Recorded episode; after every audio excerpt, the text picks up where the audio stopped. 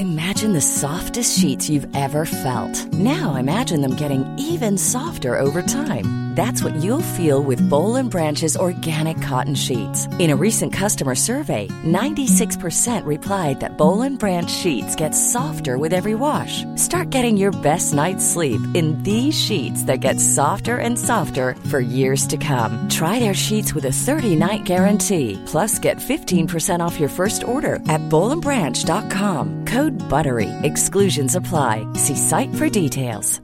Hi, I'm Daniel, founder of Pretty Litter. Did you know cats tend to hide symptoms of sickness and pain? I learned this the hard way after losing my cat, Gingy. So I created Pretty Litter, a health monitoring litter that helps detect early signs of illness by changing colors, saving you money and potentially your cat's life. Pretty Litter is veterinarian developed, and it's the easiest way to keep tabs on your fur baby's health right at home. Go to prettylitter.com and use code ACAST for 20% off your first order and a free cat toy. Terms and conditions apply. See site for details.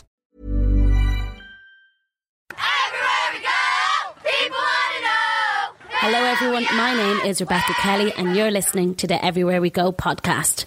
On this week's episode, I sit down with Peggy, who is a wife, a sister, a mother, and a grandmother. Peggy talks about growing up in the 60s and 70s, childhood responsibility, being Irish in London, and the loss of a sibling through suicide. Scary convents and getting the legs walloped off you.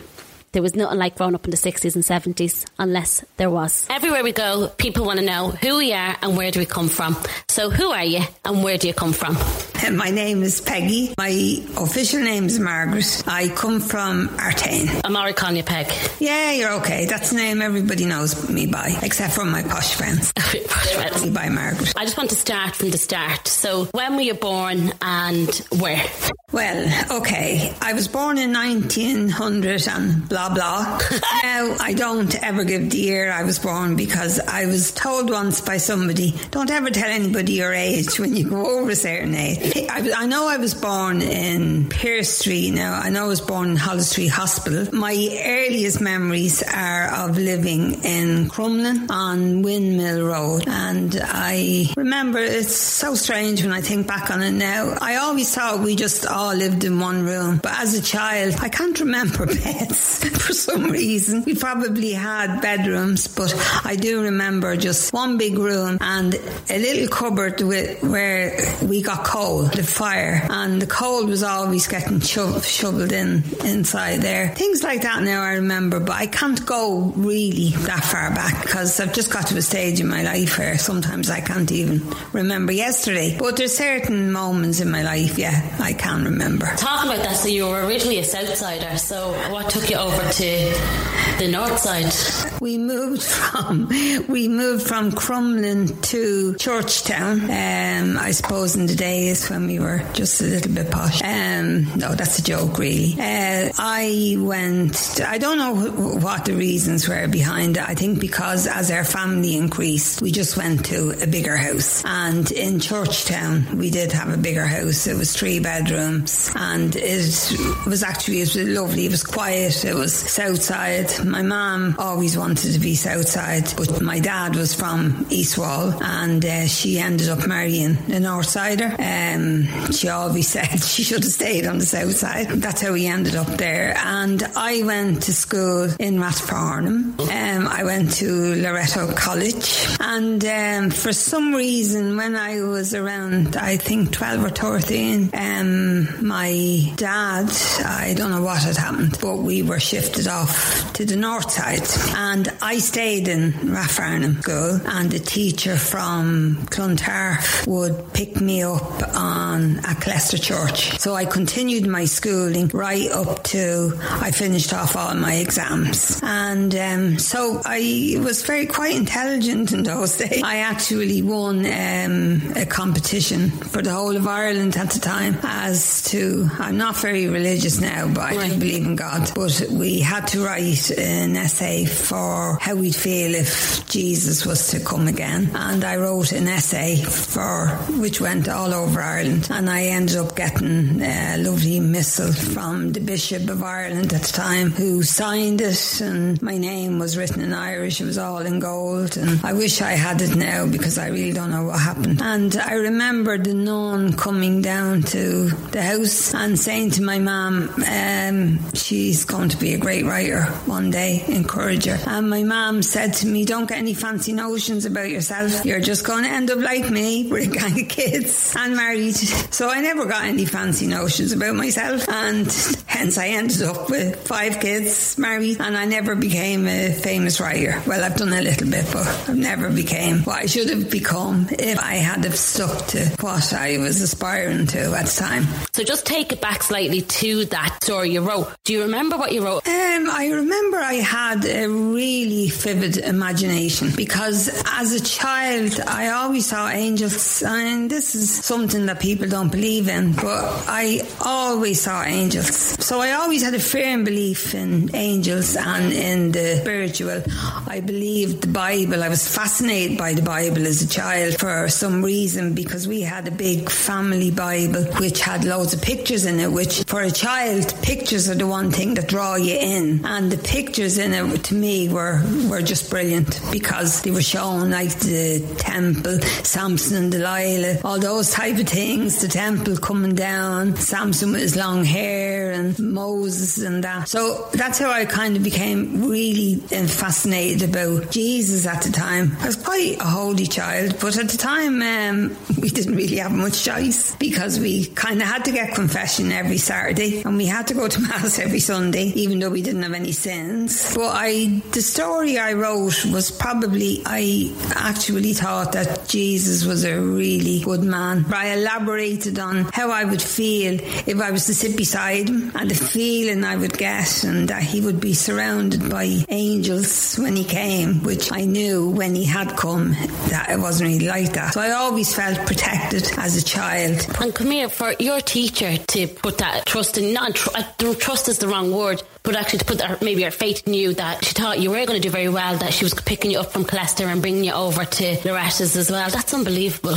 She was just a teacher who who ha- who happened to work in the school, and I do remember at the time. Now we were probably because we came from Rathfarnham. I always thought I was a little bit better than everybody else.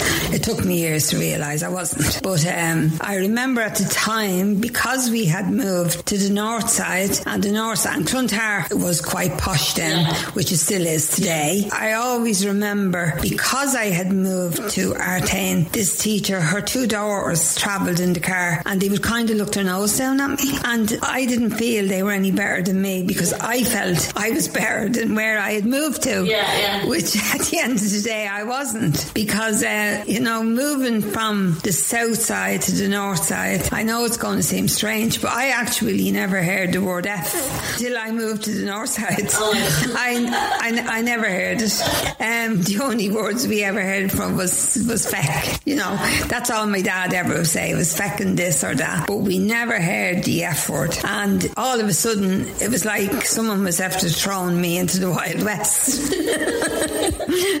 because I obviously must have been very full of myself. And uh, I, I think I used to walk by some of the girls who lived on the road and listen to the language and say, oh my God, beam me up, you know. But um, no, it did take me years. I, I say F quite a lot now. Just going back to the to God piece, have you taken that through your life or have you lost that faith a little bit? No, I've never lost my faith. Um, I, I can't say that I'm a good churchgoer. I feel like I allowed um, my own family, my own children, to make up their own minds when they got to teenage years what they did. Um, the church kind of terrified me as a child because when we lived in Rathfarnham, we had one particular priest, and uh, he he was a famous artist at the time. I won't say his name because, but he's more than likely well gone by now. But if you walked into the church as a child and you saw he was the only priest in the confession box, you literally you were terrified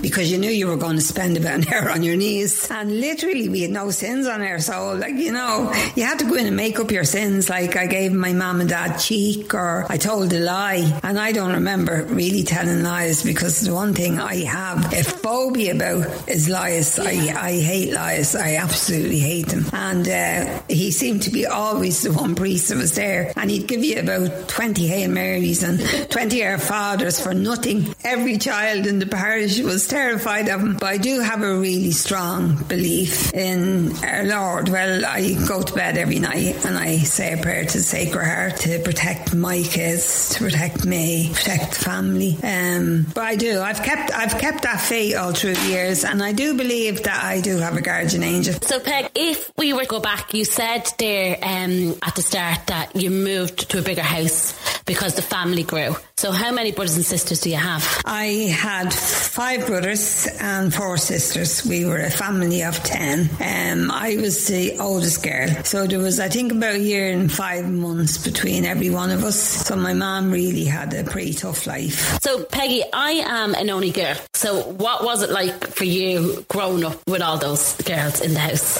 Oh, I have to say now, um, I don't really going back on my childhood right now. I had the sister who was next to me was sick as a child, so she kind of spent a year in hospital. She had TB, and um, I kind of felt like uh, because my mum was only allowed to go up and see her once a month, and nobody was allowed to go and see her. They were just terrible days. It was kind of tough because being the oldest girl, you were kind of given more responsibilities, and because the sister who came after me was sick, she she would have had kind of a need easier life. And then my other sister had a fairly easy life too because she would be in and out of hospital with, I think she suffered with her kidneys. And then my two younger sisters were, I was kind of like the mammy of the family. So I learned how to cook fairly young and I learned how to clean very young, you know, how to get down on my knees and polish floors and wash floors. And the one thing I don't do today, and I always swore as a child, I will never do it, is iron iron shirt for a man. That is one thing I totally refuse to do because I had to iron shirts for my five brothers at the time. My that was my job was ironing, and I hated blinking shirts. I actually hated doing the collars and then buttoning them up. And I swore when I grow up and get married, if I get married, I will never iron a shirt again. And believe you me, I never have. When did you realise that your childhood was kind of over. This is strange saying I don't even remember having a childhood. If you could, yeah, I think because I was always being held responsible. Um, my dad, God rest his soul, is gone now, but my dad with me was very tough, and I kind of remember I never, I didn't have a, a great childhood with my dad, as in, as in he was he was tougher with me than with the other girls. I don't know whether it was because I was the oldest daughter. Um, me and my older brother would spend a lot of time down in his dad's house, who was my granddad, who lived in East Wall, and um, ended up that my older brother spent probably the first eight years of his life nearly staying there because they just wanted to kind of hold on to him. Um, I came home. Um, it's there is strange things I remember about being in East Wall. Um, the one thing I liked about being there was we always got fried egg and fried bread. That's the one thing I liked. That was with my aunt lived there, my uncle lived there, and my granddad and my granny, who I absolutely loved. She was my granny on um, my dad's side, and even though I don't remember a whole lot about my childhood, I always remember my granny Moore because she was a. I always remember her being a real lady. She always had her hair in a bun, and she was tall. She was always real gentle, and I knew she loved me. You know, I knew my mom loved me, but because my mom had so many kids, you know, we just we, we couldn't. You, you, you can't feel your love when you have like yeah. a load of kids, and it was really tough for the women in those days. And I only realised it today, but as a child, you don't realise it, so you kind of feel that you're left out if you don't get all the love that you think you should get, or that I would have given to my kid in this generation. Now, that was the one thing I always made my kids feel that they were always loved. Did that make you, in your teenage years, rebel against your parents? Um, no, not against. No, I never rebelled against my mother. I took up from my mother quite a lot. Uh,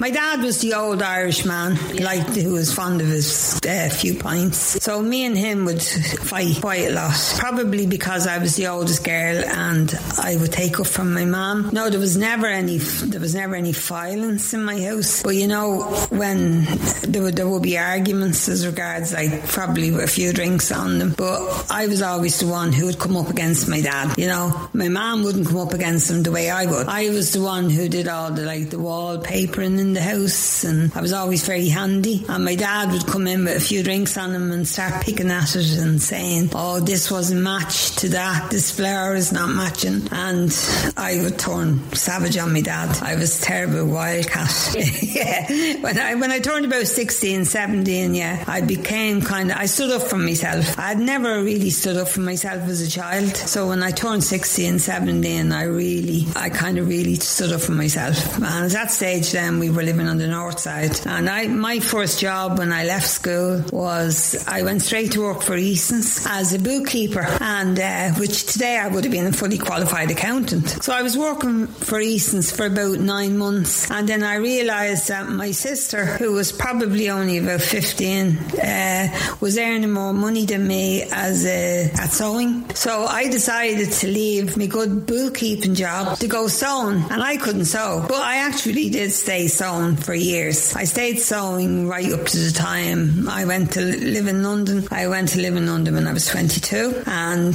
I was actually working for a company, Lee Marks, in Ballyfermot and um, went out with the boss's son. Would you believe? no, and that was good. And then I left there. So I, I could have been an accountant today if I had stuck. I never really had any ambitions and I'm sorry I didn't because I had so much going on in my head that I should have used it. Like all the girls I worked with used to get me to write their Valentine cards and get to write all their poems and that on them. And one particular friend of mine who now lives in London, she married uh, an English fella and he used to write her letters and I used to answer all his letters. And as he said to me years later, it was you I fell in love with. it was it was all the letters that made me fall in love with her. We have a laugh about it now. She said to him, I never wrote you a letter. She used to write all the letters. I used to write lovely romantic letters back to him, you know, because she say to me, here, answer that letter, you know. So things like that, like I did throw talent I had away. I, I had a little bit of success though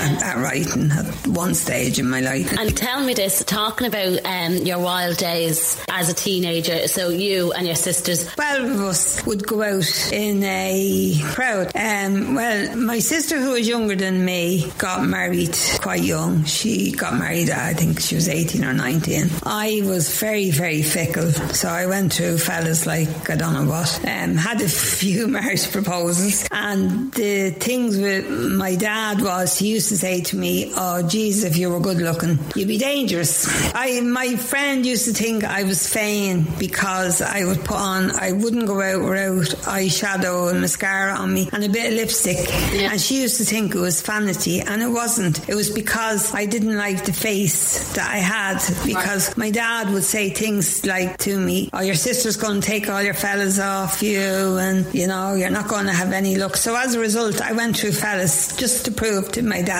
I can do it. And uh, so I did turn a little bit wild at around 18, 19. And the nightclub at the time was Sloopy's. Yeah. And I would say 50% of the time I would end up asleep in the, in the girls' cloakroom with my head down on the, on the bench. But um, my sisters used to say, I'll just leave her, she's grand. And I was always grand. Gangs of us used to go out and I was into, we were coming then into the real hippie days. Yeah. Uh, well, we were kind of in the hippie days. Now, believe you me, as a, in the hippie days, never touched a drug in my life, never had a joint. there was a lot of people smoking joints then. Uh, the, my only vice was drinking. I never touched a cigarette either. But the Green Dolphin was great because there was a great crowd and. You know, it was where my brother ended up with his his wife. Um, my other brother ended up with her sister. We were all always drinking together, and I wore all the maxi clothes, where my sisters wore the hot pants and the minis. And my dad used to say to me, "You look like a gypsy." I didn't care. I actually fell down the stairs one night. I was so drunk,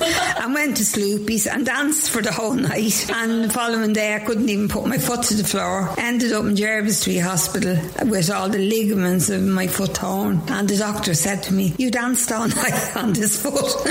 I said, "Yes." The days when I could drink and I can't drink anymore. It's terrible. I'd love to get drunk. oh no, I'd actually love it now.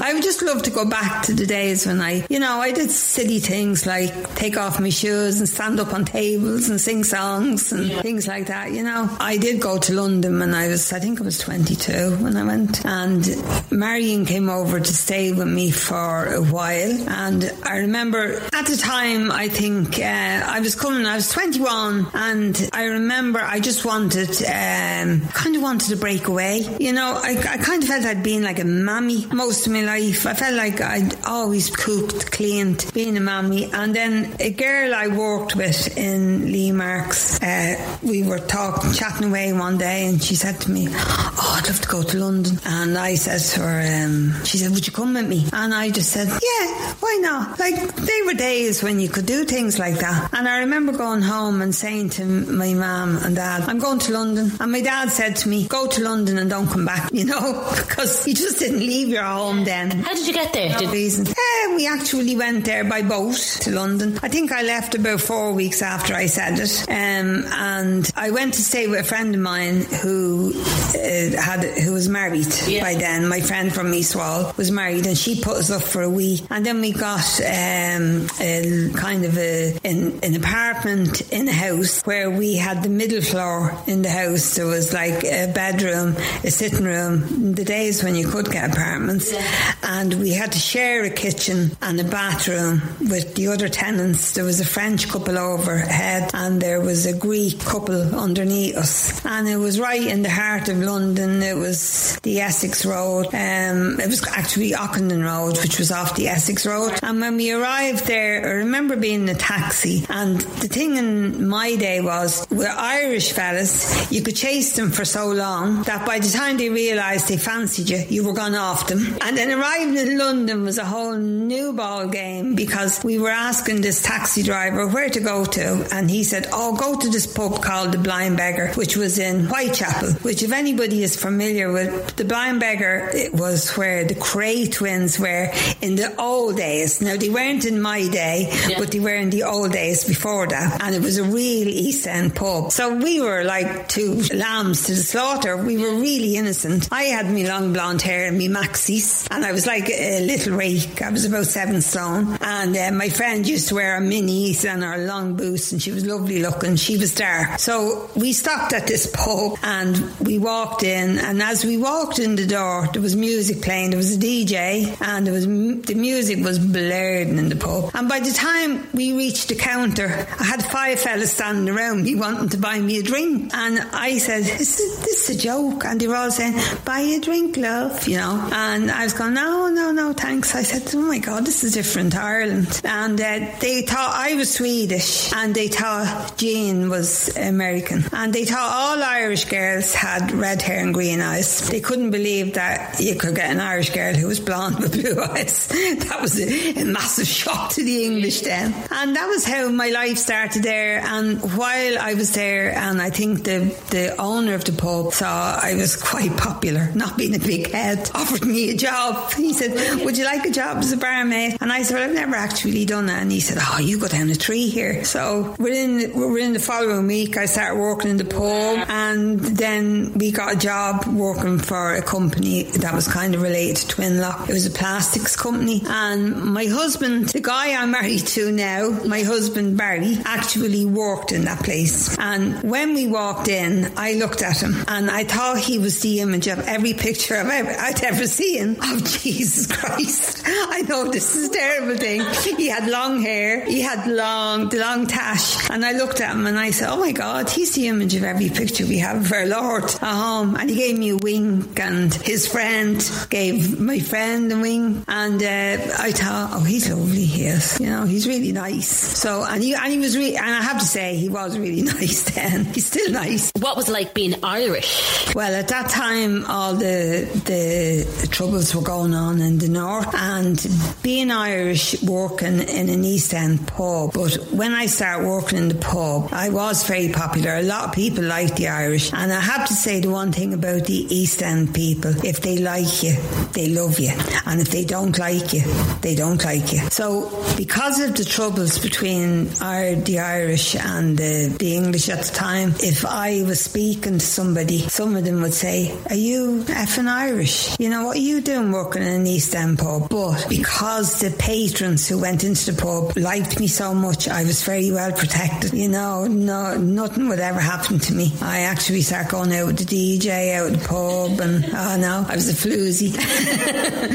no, I was going out with the DJ for a while and the owner of the pub was very fond of me, so I was quite safe um, because the East Enders are, they really do look after you if they like you. Yeah, if they like you. But I did put up with a lot of stick as soon as I would start talking. And then Marion came over to me as well. She stayed with me for a little while and um, he had, my friend was, was going with uh, an English fella at the time, a fella she'd met over there. And um, she was very, very possessive of him. And I remember Marion coming over, staying with me. And I asked my friend's fella, Jimmy, who was very fond of me, but not as in a romantic way. Him and Jean were together and they were constantly breaking up. And he'd say, Oh, he called me Maggie. And he'd say, Maggie, the only reason I'm getting back in with her is because of you. Because I know you have to put up with her. And I remember Marion coming over and me saying to Jimmy, Will you just look after my sister and make sure she's safe? Because I was working behind the bar and it was very hard for me to keep an eye on her. So Jimmy, of course, went all out to make Marion make sure she was safe. And then next thing my friend says to me, give me my jacket from behind the counter. I'm going home. You know, she was showing a little bit of the green was sitting on her shoulder. And I said to her, stop. Jimmy's only looking after Marion for me. And I have to say, Marion played the part very well.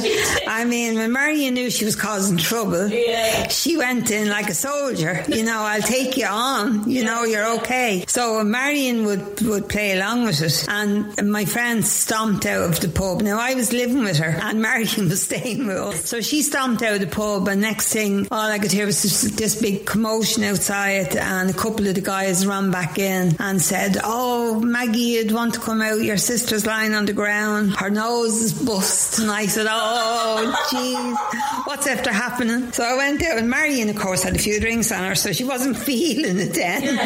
and she was lying on the ground and her nose was all split open. And my friend was saying, I'm sorry, I'm sorry. She was, she was in a state because apparently Marion had gone out to say, Oh, just, it's, it's okay. Just, just hang on. Don't go. You're being silly. Yeah. And she just pushed her. But when she pushed her, she pushed her up against the wall and Marion's face went into the wall. And we were across the road from the London hospital and I had to take the night off work, bring Marion over. They had to strap her into a bed to stop her from killing my friend. And my friend came into the hospital saying, I want to see my friend. I'm so sorry. I'm so sorry. And she was, she was crying because she'd kind of sobered up a little bit. And Marion, of course, was going to kill her. And she ended up looking like Catwoman because the following day her nose was all over her face and she had two black eyes. And Oh my God, she'd never tell me that. Um, and tell me about Barry. Well, he asked my friend out first, as they, they do, and then decided after about three weeks it was actually me he fancied. My brother, who had gone to England when he was kind of 17, um, had gone, gone, I could say he'd gone missing the year before I went away. And my mother was writing to every organisation in England saying, could they find him? Because we'd got one letter back saying, um, not known at this address. Um, when my sister had her first child, my mother let him know. And um, how I ended up with my husband, this is has, is very relevant to my brother. He was troubled, as in he had a very split personality, which in those days you wouldn't have known.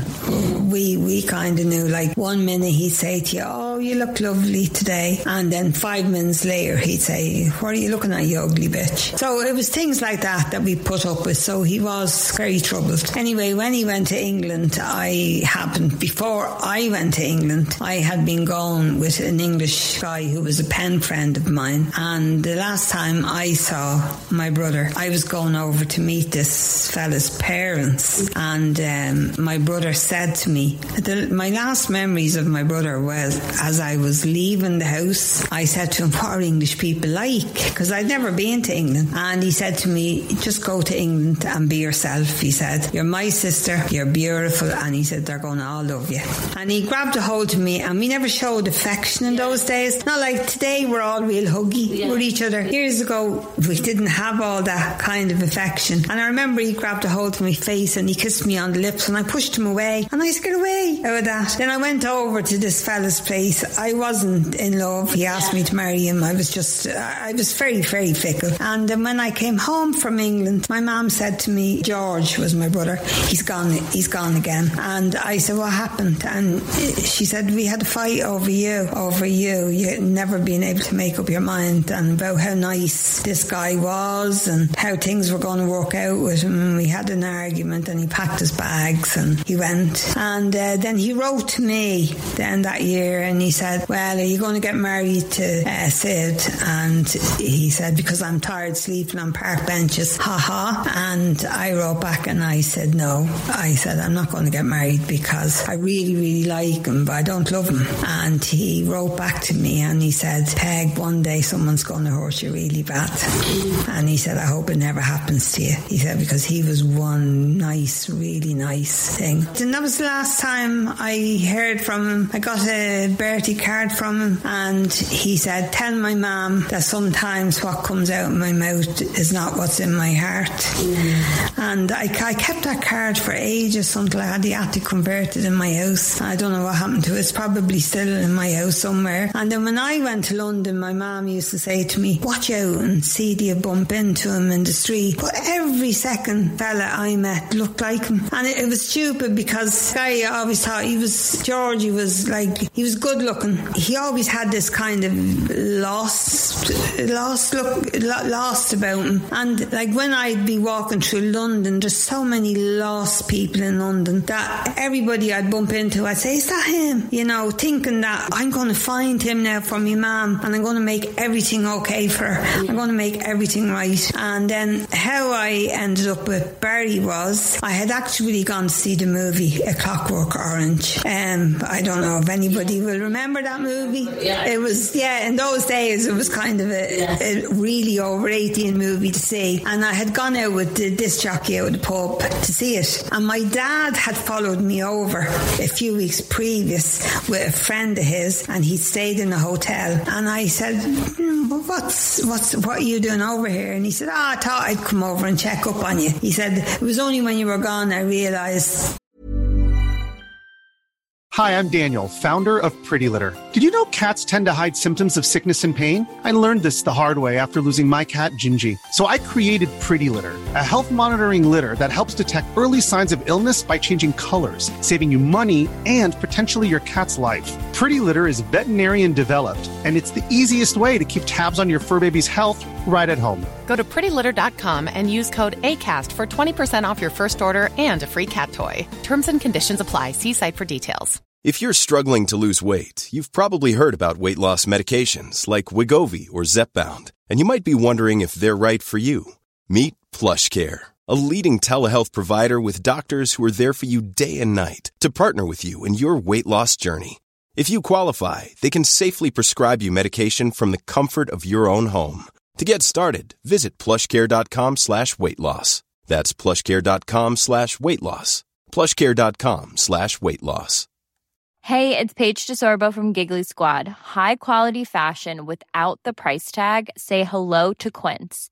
I'm snagging high-end essentials like cozy cashmere sweaters, sleek leather jackets, fine jewelry, and so much more. With Quince being 50 to 80% less than similar brands and they partner with factories that prioritize safe ethical and responsible manufacturing i love that luxury quality within reach go to quince.com slash style to get free shipping and 365 day returns on your next order quince.com slash style Imagine the softest sheets you've ever felt. Now imagine them getting even softer over time. That's what you'll feel with Boll and Branch's organic cotton sheets. In a recent customer survey, 96% replied that Bowl and Branch sheets get softer with every wash. Start getting your best night's sleep in these sheets that get softer and softer for years to come. Try their sheets with a 30-night guarantee. Plus, get 15% off your first order at bollandbranch.com. Code BUTTERY. Exclusions apply. See site for details. Just how much I was going to miss you. Like he never actually said he loved me, but I kind of knew then. And then he went back. The day I found out about my brother did commit committed suicide in England, which we didn't know about. And my mom was writing to the Samaritans, and she was writing to a radio show over there, and the radio show would put out George, if you're there, will you contact your mom back in Dublin? And then that day I went to see a Clockwork Orange. My dad had gone back to Dublin. And as I was walking down the Ockenden Road, my vivid memory was I said goodbye to also another Barry who was working in the pub. Said goodbye to him, got off the tube at Whitechapel in London, walked from there. And as I walked up towards the apartment I was in, I saw my dad standing at the front of it. And I said, What's my dad doing back here? And he says to me, You get in there, he said. You're up to the same shenanigans over here that you were in Dublin. He said, You have a fella sitting in there waiting for you. And when I walked in, there was Barry, who I'm now married to, sitting there in the chair, and I gave him a dirty look. And in the other chair, because it was a huge big room, my mum was sitting there, and I threw my arms around her. I said, Mum. And uh, Barry was still sitting there, and she said, This fella called down to see you. And she said, We found out about George. And she started to cry, and I said, Is he in prison? Did you find? Because that was my first thought. Oh, he's locked up or something. And my mum said no. She said he's dead. And with that, Barry, who I'm married to now, jumped up and he said, Can I make everybody a cup of tea? So he went out and he didn't know what to say because he was constantly turning up and, you know, I wasn't going out with him. And he just, he got that embarrassed. He just kind of said, Oh, I'll make everybody tea or coffee or whatever. And uh, my mum was in floods and I was in floods. And I said, When did you find out? And she said to me, He's been dead a year. And um, she said, But I have no idea where to go to find out anything. And I said, Mom, I'm not even here long enough to know. I didn't know how you went about where he died, how you went to a hospital, to a coroner's office or whatever. And Barry said, Oh, don't worry, I'll take two weeks off work. I'll bring you everywhere. And that's how I, he became um, his rock. Like he, t- he just took all that time off and he brought her everywhere. He brought her to the hospital that George was taken to, brought her to the last place that he lived. We went to the coroner's office. She couldn't get any records off the hospital because they said they were all private. Now, I mean, that was something I couldn't understand because when you lose your child, you're entitled to know, you know, why, what your, what your child was attending the hospital for. But I would say that he had been attending the hospital with his mind, maybe. Really? You know, I think that was the first major shock in, in our lives. Well, in my life, that was a major shock because me and him would probably have been closer than because we were eh, like only a year and I think four months between us. And I spent like the first maybe five or six years of my life down in East Wall with him. We would have been closer. So it was a really, it was, it was a shock to find out. That was the first big trauma in our lives. And did you find out what happened to him? Yeah, found out that about a month before he had died, he'd kind of taken a little bit of a breakdown. Um, he, the landlady from the, we found out where he lived, and my mum went and had a talk with her, and she was saying that about a month before he died, he'd taken, um, he, he'd thrown all his stuff out through the bedroom window. He'd cut up all his clothes. He had all, their, her whole garden was scattered with photographs that were all in tiny little pieces probably all air photographs, letters, whatever. She knew absolutely nothing about him that she could have traced anybody. And um, she got a local priest to come in and see him. And uh, he went and he talked to him and he said, No, he seems fine. He said, like, I think he just went through a little bit of a, a crisis, but he had shaved off all his hair. So, which was strange because he was, you know, he, he had blondish hair and he, like, he, he, had good hair at the time,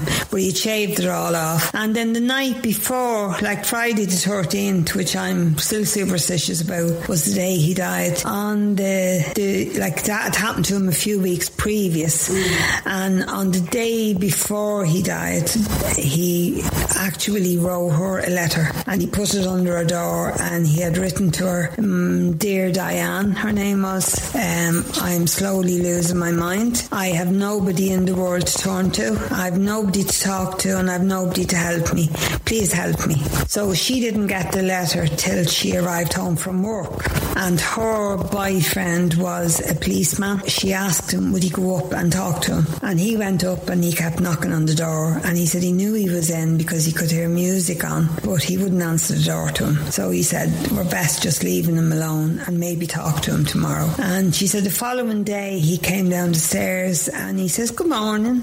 Uh, It's like as normal as anything. And she said to him, George, I got your letter and I was going, I was going to talk to you last night. And he said, what letter? I didn't write you a letter. And she said, you did. I have it there. He said, no, that's not my letter. I didn't send you that. And uh, he gave her a week's rent in advance. And he said, I'm going up central London. He said, he was living in Shepherd's Bush. And he said, I'm just going to see, can I find myself a job? If you don't hear from me for a couple of days, don't worry. And uh, she said, Are you sure you're okay? And he said, No, no, I'm fine. He said, There's, I'm giving you that rent in advance now. He said, For the week. And she said, The following day, the police knocked on the door and said, Did he live there? And um, he had he had killed himself. He jumped under a train at Kensington station. So, and we didn't find out for a year because in those days, not like today, you know, you have DNA, you've all, and the cops here will coincide with British cops, American cops, or whatever. In those days, they didn't.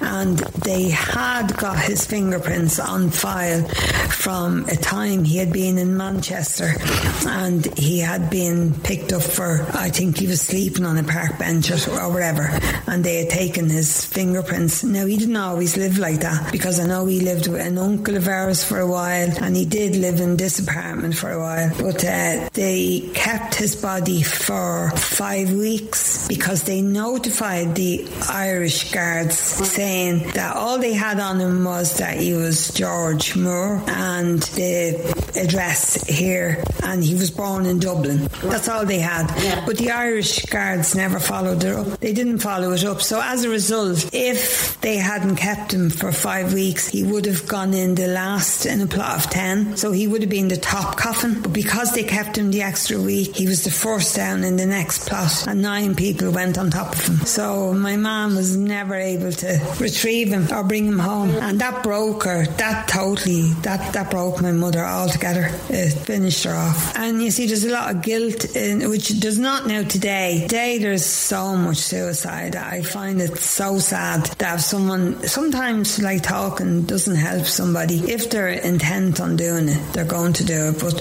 if you catch somebody at the right time, you can't stop them. My mother felt such a guilt at the time. And at that time, it was a terrible shame as well. It wasn't just guilt, it was also a terrible shame. And so she didn't talk about it where she didn't talk about it for the first, I would say, the first few months because she was absolutely brokenhearted. And then when she did talk about it, she couldn't stop talking about it. Like she would talk about it over and over and over again. And I think actually the day my mom died was the first time I saw her with, you could say, not a happy face, but at peace. Um, I was sitting one night and I was actually thinking about um, my brother, his suicide. At the time, suicide was starting, kind of being made more aware of in Ireland. And for, for I, I th- tried to think about how he felt on the day he died because apparently on the day he died, he was fine leaving the house that morning, but he was in a train station that the tracks had broken down. There was a problem with the signals. So you imagine London at five o'clock on a Friday evening when everyone's coming home from work and you're packed like sardines on a platform and you're told there's no train and the lights are green and they had to wait for this thing to fix up. Anyway, from the story we, which we later heard from somebody who was there was that he was originally just waiting for the train and then the more packed the station became, the more despondent he was getting. So he eventually sat down and uh, he put his head into his hands. He sat down um, and the longer the train was delayed, the more depressed he became. He was obviously thinking to himself, what am I doing here? Getting agitated and the platform was getting more packed. Now, among the people on the platform, there was a young, a young man, the same age as him, the same age as my brother, and um, he was 24 as well. And he had done a lot of his training for Oxford University. He wanted to be an Anglican priest, and he had gone through all the his teaching, and he was actually on his way back home to tell his parents he wasn't going to go through with it because he wanted to be a priest of the people.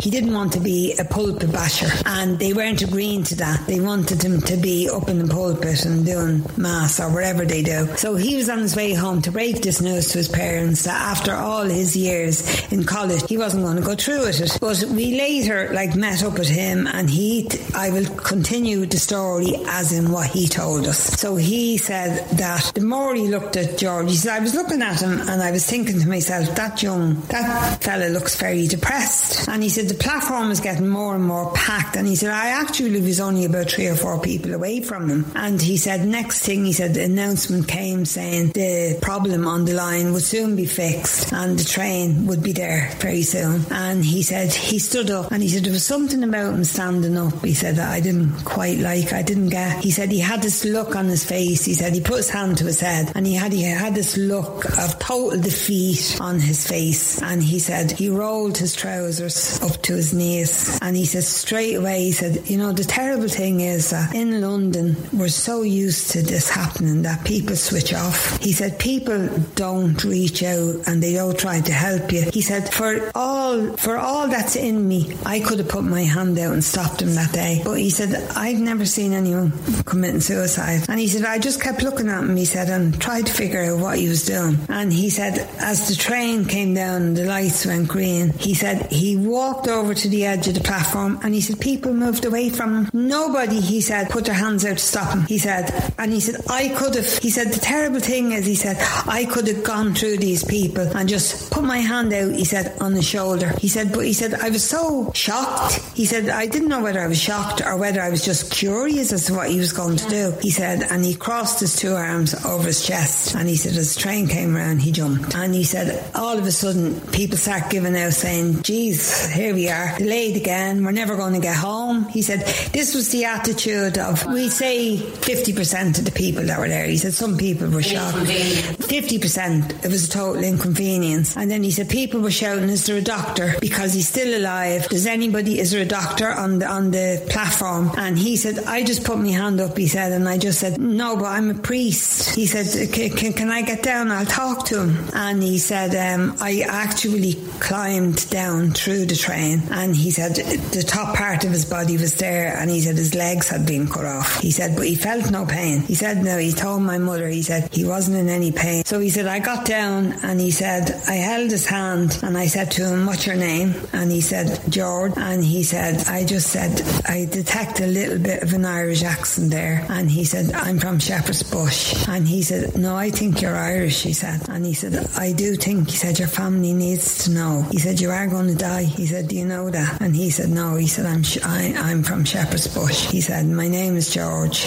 And um, he said with that he said well I'm with you. And he said I'm going to hold your hand until they get the train off you. And they had to cut the train off. Him right they couldn't shunt the train and he said I gave him the last sacraments of a Catholic. He said and you know he said when they took him away I knew I could be nothing but a priest. He said changed my life he said because I never told my parents what I was thinking. And I went on to become an Anglican priest and I became a priest of the streets and a priest of the people. I didn't become a pulpit priest. I got what I wanted he said and I reached out to all young men who are there he said said, but he said, I'll never forget him. From something bad came something good. Like it, it, it designed his life for him, and he went on then to be to to to uh, working for the Seaman's Mission, which reaches out to young men who arrive in England and find they've no one to turn to. They're kind of like not like the Samaritans, but he's like I wrote a story called One Hour in Time, which it was one hour the train was late for, and I actually ended the story on where he jumped, and like I ended it there, and I I met Joe Duffy then at a, a party with a friend of Sheila's, and we were talking. Joe Duffy was saying his brother had been killed on a motorbike, and I was telling him about Georgie's suicide, and I said I've written a story, and then he said, "Oh God, send it into RTE drama department." So I said, ah, "No, I don't really. It's like it's private." He said, "But you're you're you're not actually writing about him. You're writing your thoughts on how someone feels when they make that decision to do it." So I sent it off in, forgot all about it, and a few months later, I got this call from Julian Vignoles, who was a director over the drama department in RTE, and uh, he says to me, "Hi," he said, "I I've only read your story." He said, um, "It's been lying in the side of my briefcase now for months," and he said, "I was cleaning out the briefcase last night," and he said, "I came across it and I read it and I walked his footsteps and I walked his mind," and he said, "I just literally," he said, "walked his whole life through that story." So he said, "Was this somebody you knew?" And I said, "Well, my brother committed suicide, but I called it one hour in time because I was trying to capture how someone feels." And he said, "Oh no, no," he said, "It's will you meet me?" He says for a cup of coffee, and uh, I said, "He said I'd like to discuss using it." Yeah. The story, he said, "It's it's so brilliant." He said, "I just kept reading it." I did go to meet um, Julian in Bewley's in Grafton Street, so we were sitting, and he was saying to me, "Like, "Uh, was this about your brother?" And I said, "Yeah, well, I kind of, you know, I never really got over the fact that he did that, but I was trying to go through his life and his reasons why he would have done it." But then I told him then about Chris Collinson, who was the the young man who went on to become a priest, and he said, "Jesus, that's another story." He said, "Can you get in touch with him?" And I said, "No." I said, "My mum has died now. My mum kept in touch with him for years, but I wouldn't know how to get in touch with Chris." And believe it or not, Rebecca, this was like, as I say, I believe in angels. I went through all my mum's stuff, and I found one postcard from Chris Collinson, one with his telephone number on it and his address. And I phoned him, and I says to him, "Chris, you don't know me." I said, "But I'm Mary Moore's daughter." I said, and I said, "You were right." And he said, "Oh yes, yes." He said, "How is she?" And I said, "Well, unfortunately," I said, "She passed away." I said, "But I've written a story for an Irish tele- uh, company over here." I said, "And they're very interested in speaking to you as to your aspect of they didn't want to end the story just on Georgie's life being over. They wanted to know how your life went on." And he said, "Well, no, not really." He said, "I, I don't feel I did anything. I, I don't. I, I'm so happy I was there for him." He said, "But I don't feel like I should get any recognition for it." He said, "Because to me, he said I would just feel that was wrong." He said, "Being recognised, I just did what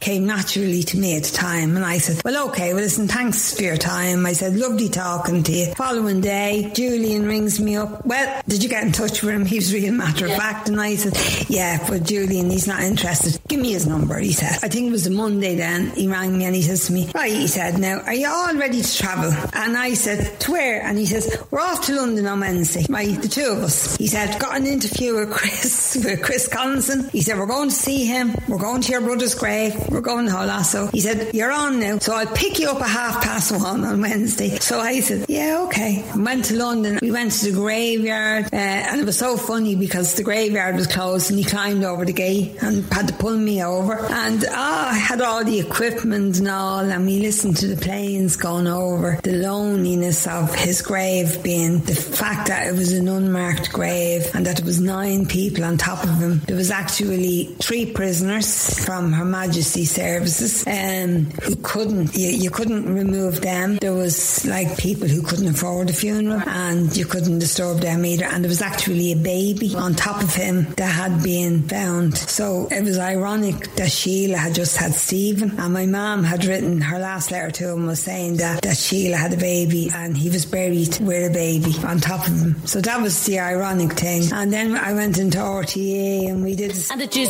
Julian? Did you? It was it just voice recordings with Julian, or was it or video? No, it was voice recordings, just like what we're doing now. Like Just really, like what- yeah. Now- And then you go as sisters now to George's grave. We found the grave. Uh, Sheila's daughter had gone over beforehand and she had found it. I never forgot the number. It was CS three one two. There was another. It was there was a digit missing, but I had to tell she Debbie it was CS three one two, and she found it, and the whole thing had sunk in, and like it was he his was the only cross on it because my mom had put a cross on it with his name on it. So his was the only cross. So we got a proper headstone made. So we put like his whole name on it and united with, you know. So we've a lovely headstone on it now.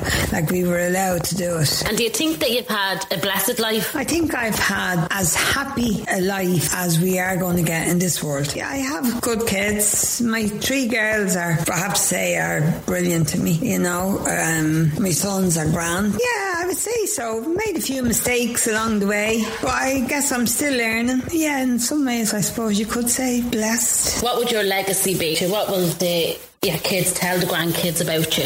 That I always loved them. I hope they could say that about me. I would say the kids, the kids would say I was always there for them. Do you know what the one thing I, I'd say to you about your father? But you ended up with him. I would go down to my dad's house uh, at weekends and stay down there and look after him and my brother and do all the cleaning in the house. Then I go back to my own house and it was going backwards and forwards and backwards and forwards. So finally, I just said to my dad, "Look, it, I'll buy the house." And my dad said, "No, just move in." I said, "No, no, no, no. I will buy the house because I'll never have anybody saying that I got the house." And what was your relationship like with your dad when you were moved in, when you were together? I I stepped straight into my man's shoes. Now he worked right up to the time he died. He lived for ten years after my mum died. He would walk in the door at half past five on the dot, and his dinner would be handed up to him. He'd turn on the Irish news, and everybody scattered. And that was the way it was in my house. I used to say King Kong is home.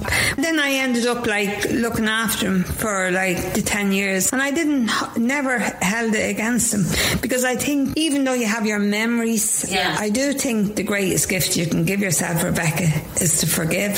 Yeah. You don't have to forget. Mm. You never have to forget. Yeah. But you should always forgive. And I mean, I was sitting, I'd have loads of long chats with my dad.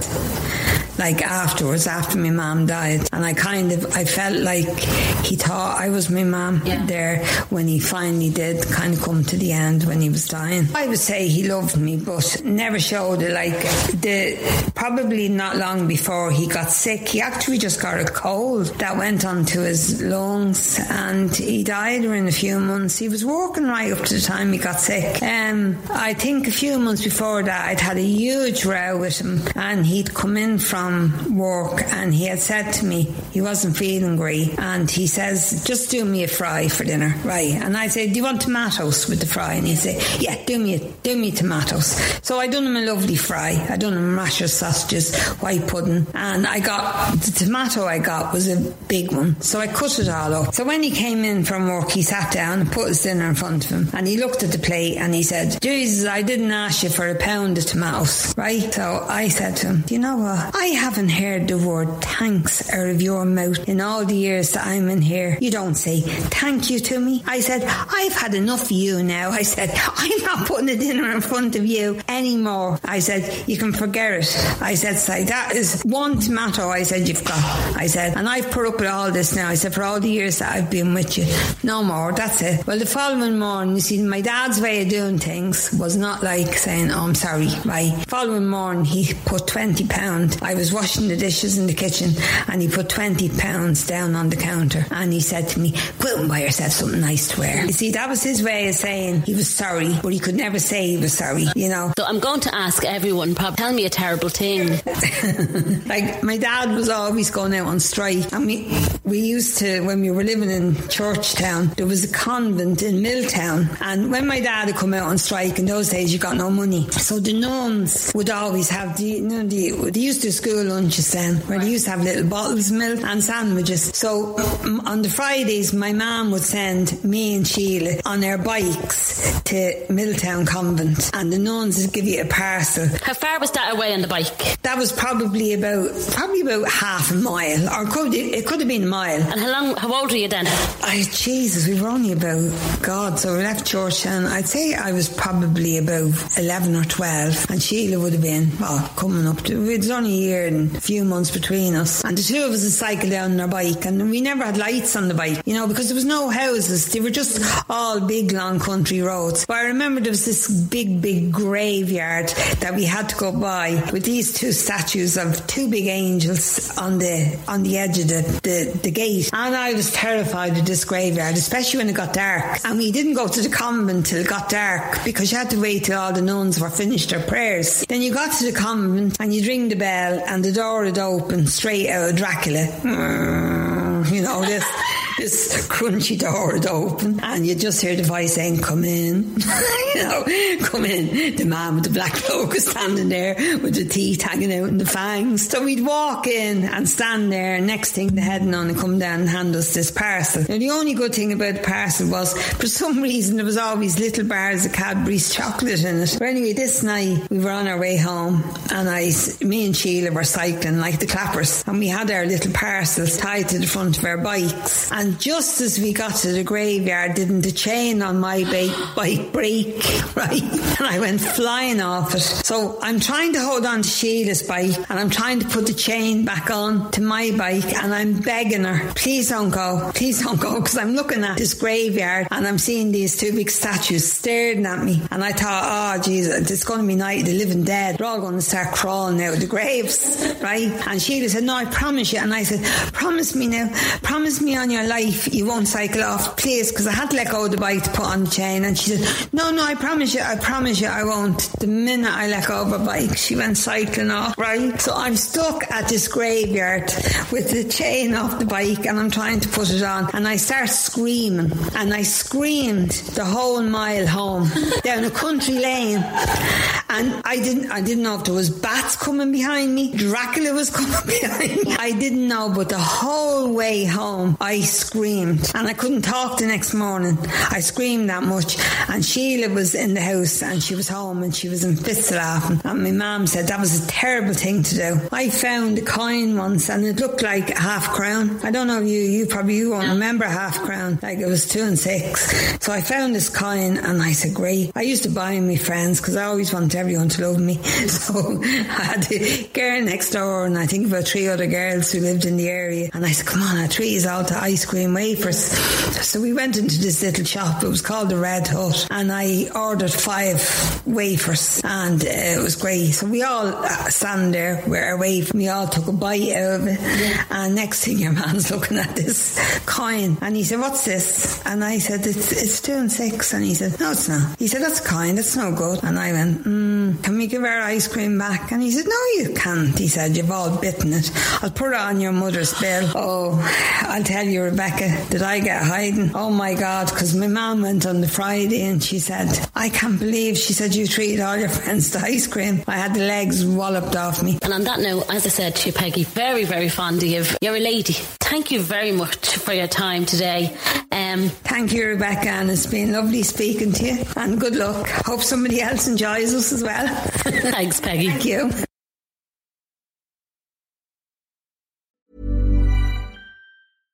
Imagine the softest sheets you've ever felt. Now imagine them getting even softer over time. That's what you'll feel with Boll and Branch's organic cotton sheets. In a recent customer survey, 96% replied that Boll and Branch sheets get softer with every wash. Start getting your best night's sleep in these sheets that get softer and softer for years to come. Try their sheets with a 30-night guarantee. Plus, get 15% off your first order at bollandbranch.com. Code BUTTERY. Exclusions apply. See site for details. Planning for your next trip? Elevate your travel style with Quince. Quince has all the jet setting essentials you'll want for your next getaway, like European linen, premium luggage options, buttery soft Italian leather bags, and so much more. And is all priced at 50 to 80% less than similar brands. Plus, Quince only works with factories that use safe and ethical manufacturing practices. Pack your bags with high-quality essentials you'll be wearing for vacations to come with Quince. Go to quince.com slash pack for free shipping and 365-day returns. Hi, I'm Daniel, founder of Pretty Litter. Cats and cat owners deserve better than any old-fashioned litter. That's why I teamed up with scientists and veterinarians to create Pretty Litter. Its innovative crystal formula has superior odor control and weighs up to 80% less than clay litter. Pretty Litter even monitors health by changing colors to help detect early signs of potential illness. It's the world's smartest kitty litter. Go to prettylitter.com and use code ACAST for 20% off your first order and a free cat toy. Terms and conditions apply. See site for details.